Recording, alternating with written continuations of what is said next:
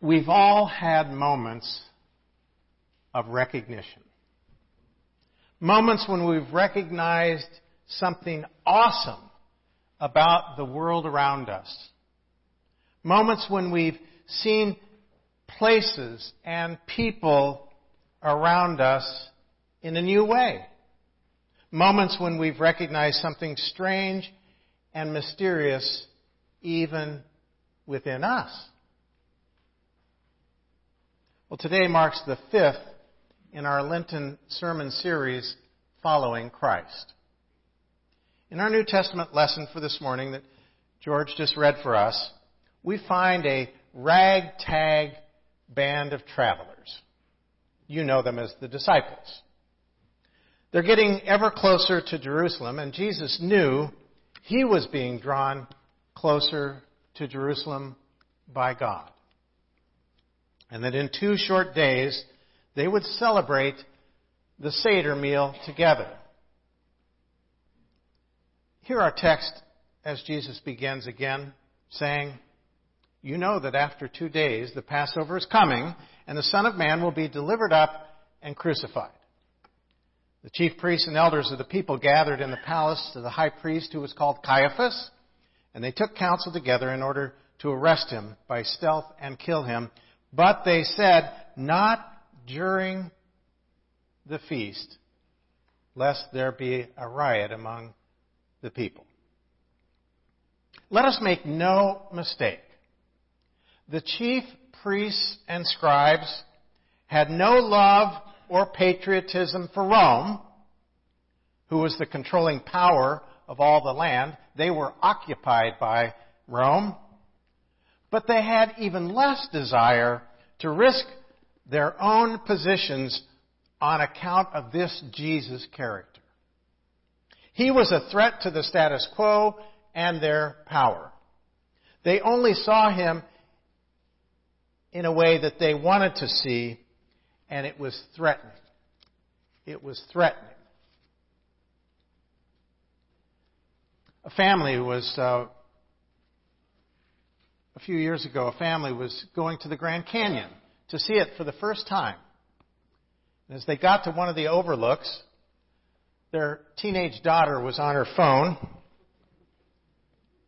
and the dad said, You know, you should look up. And she looked around and she said, Where is that beautiful scene everybody talks about?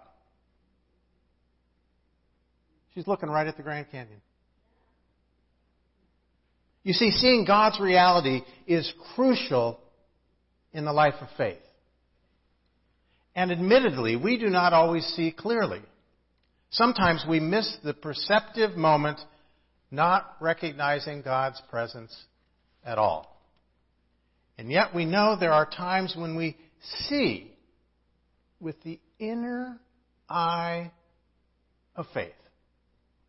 That's why we're here today for we have all, at some time or another, caught glimpses of God's light and truth in our lives. The greatest thing a human soul ever does in this world is to see something and tell what it saw in a plain way, wrote the author John Ruskin. He continues, Hundreds of people can talk for one who can think, but thousands can think for one who can see. To see clearly is poetry, prophecy, and religion all in one. Or as George Perkins Marsh has observed, sight is a faculty. Seeing is an art. Seeing is an art. Well, in our text, we encounter a woman who sees beyond the superficialities of life. This woman, unknown by name, rushes up to Jesus and immediately proceeds to anoint him. Now, why would she have done such a thing unless she had recognized him as the Messiah and the Messiah who was to die? But they did not I mean, Jesus had been talking about his coming death with the disciples. but they didn't fully understand what Jesus meant.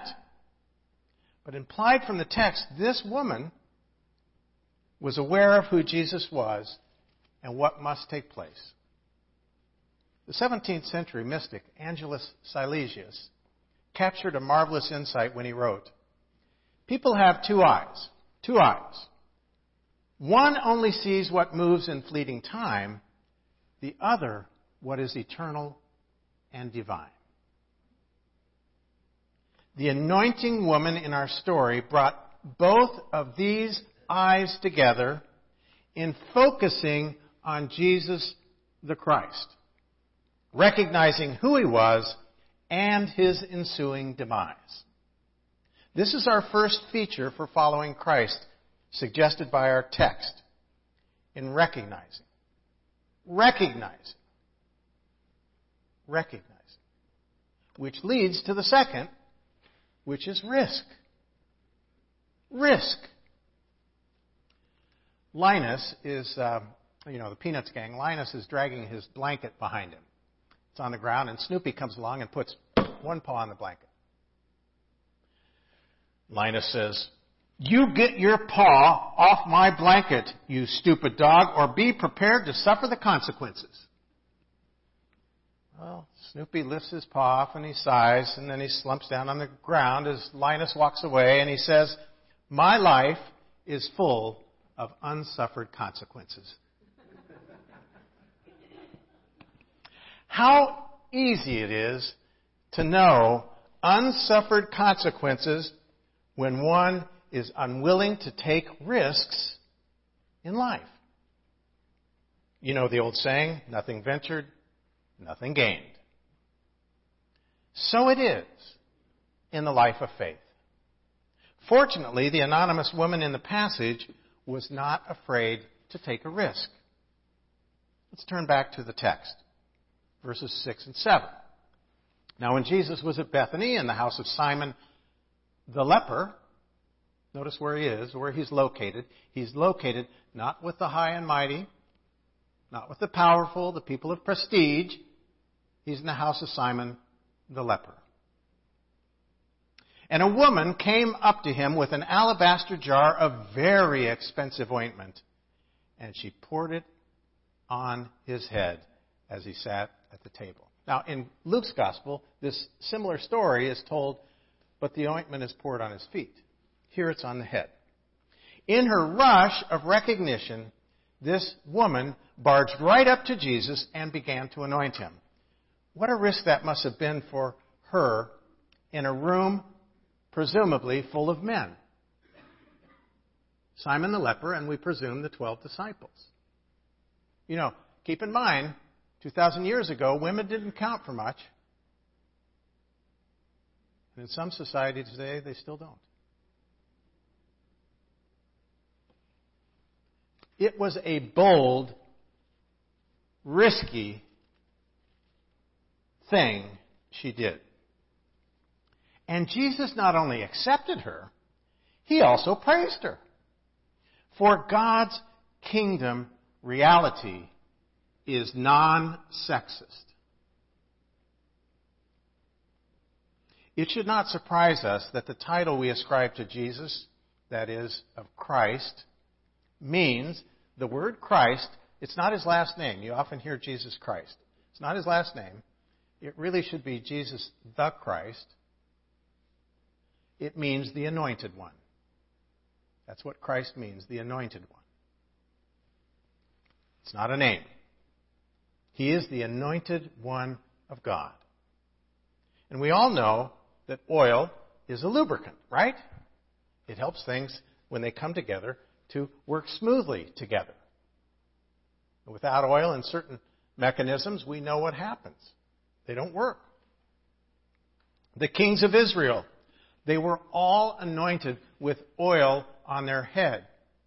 Solomon, Saul, David, the symbolism was that God's presence, power, and will would flow smoothly into the king and out to the people.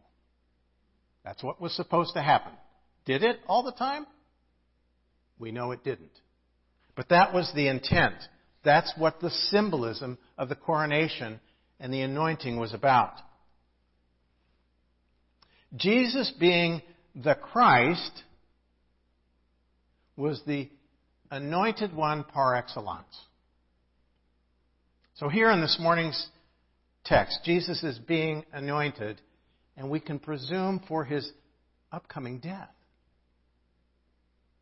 not to assume an earthly kingship. He's being anointed for his coming burial,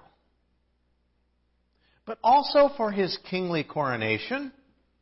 I mean, what was his crown? A crown of thorns. His throne? A cross.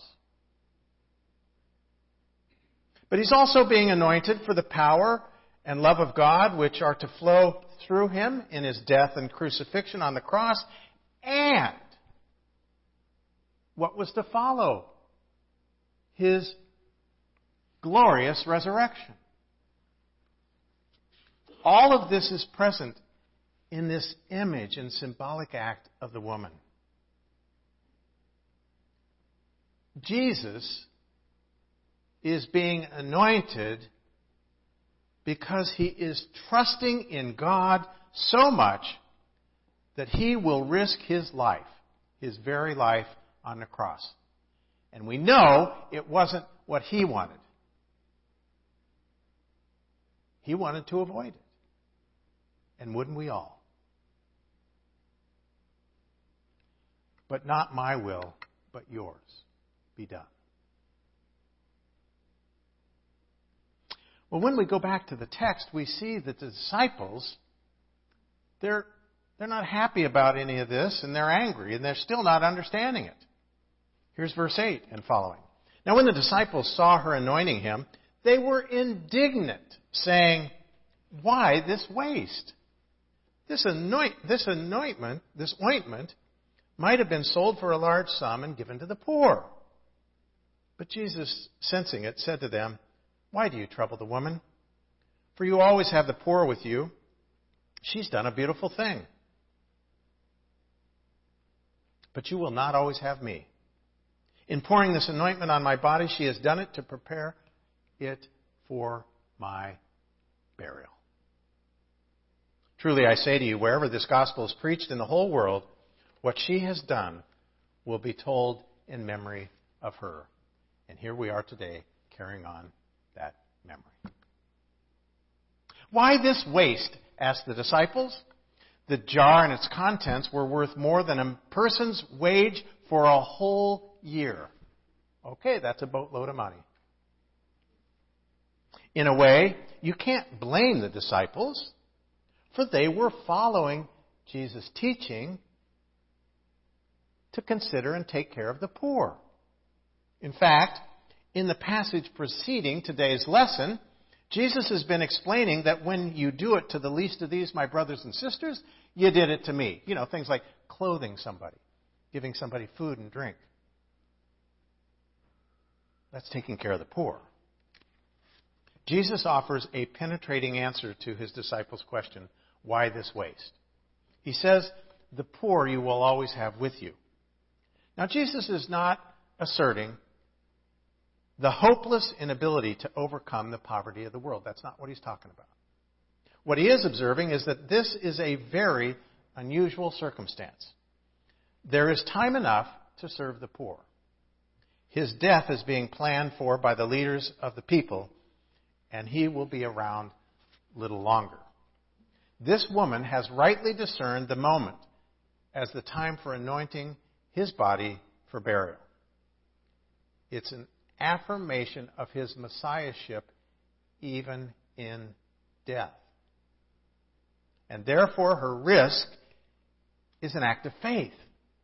That's why Jesus said, I assure you that wherever the gospel is preached throughout the world, the deed she has been doing will be recounted in memory of her.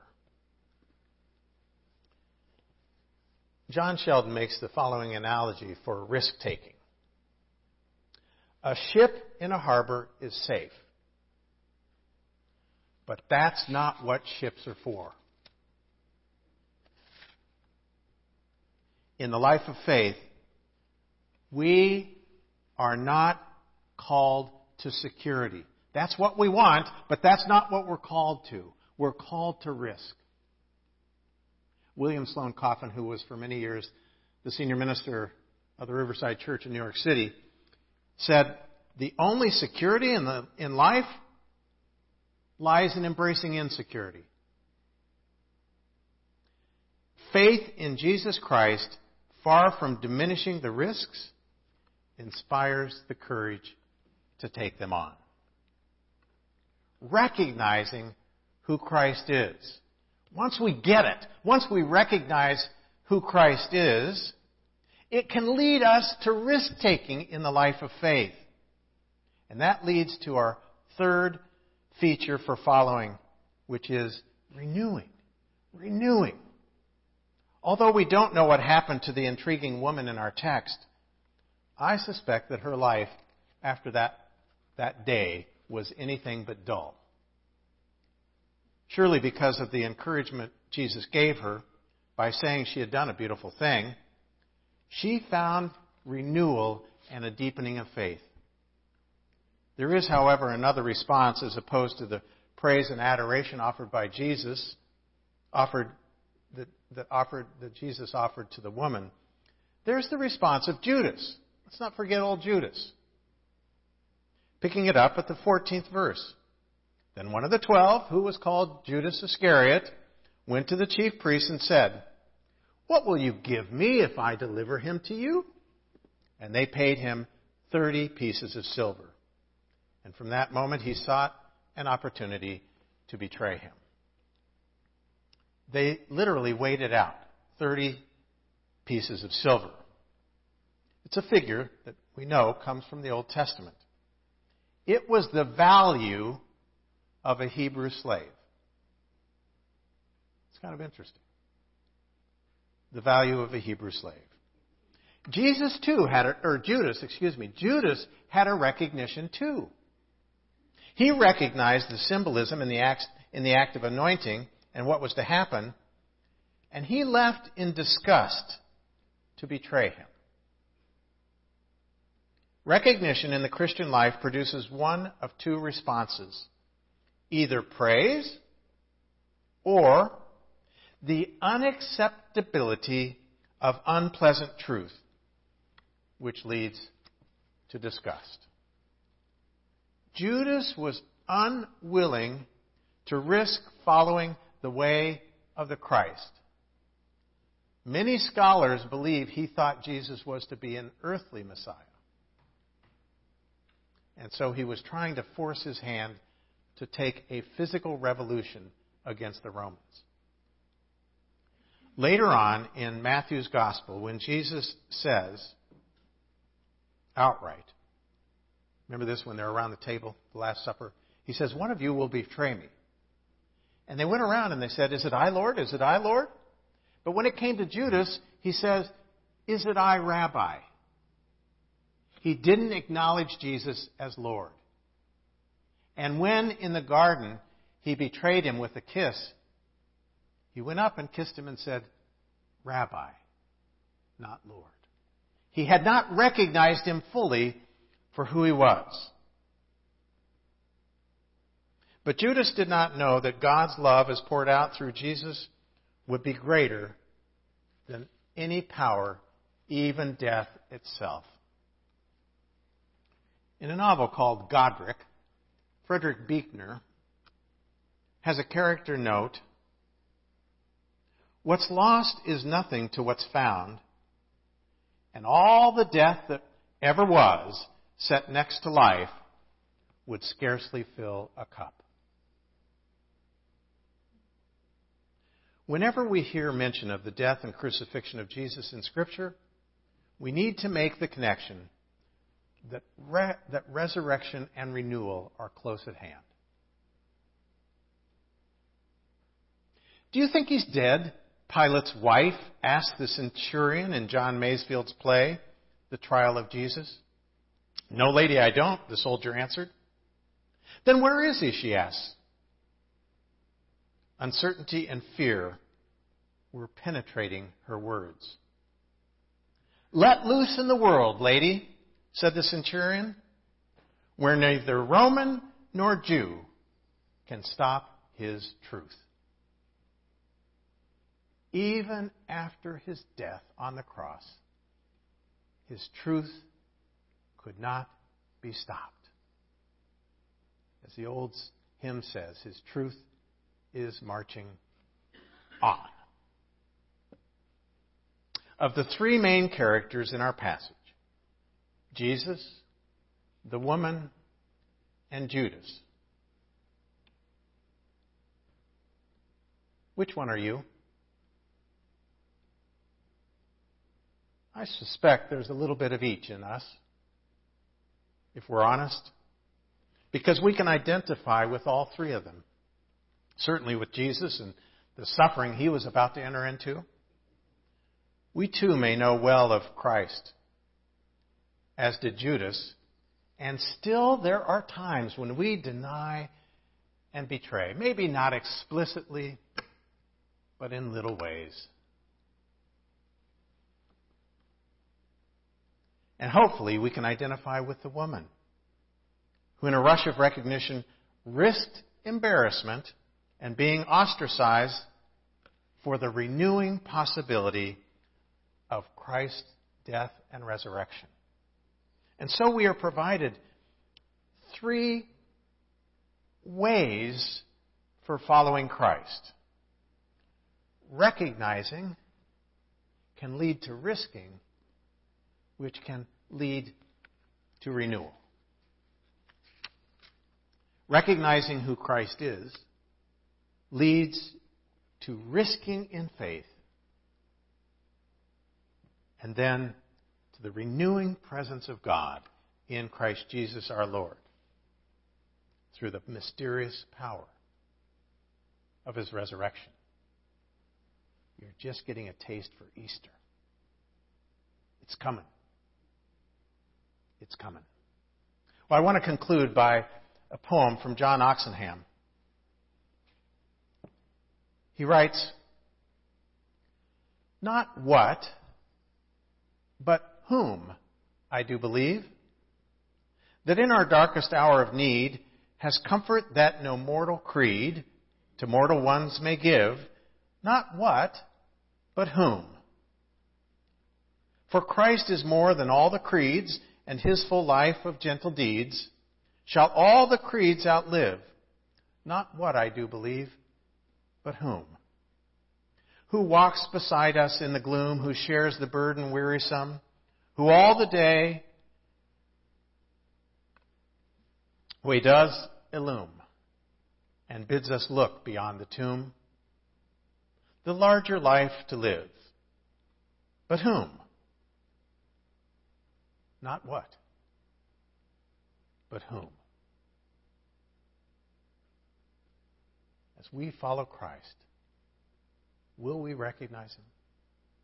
Will we risk? Will we welcome renewal?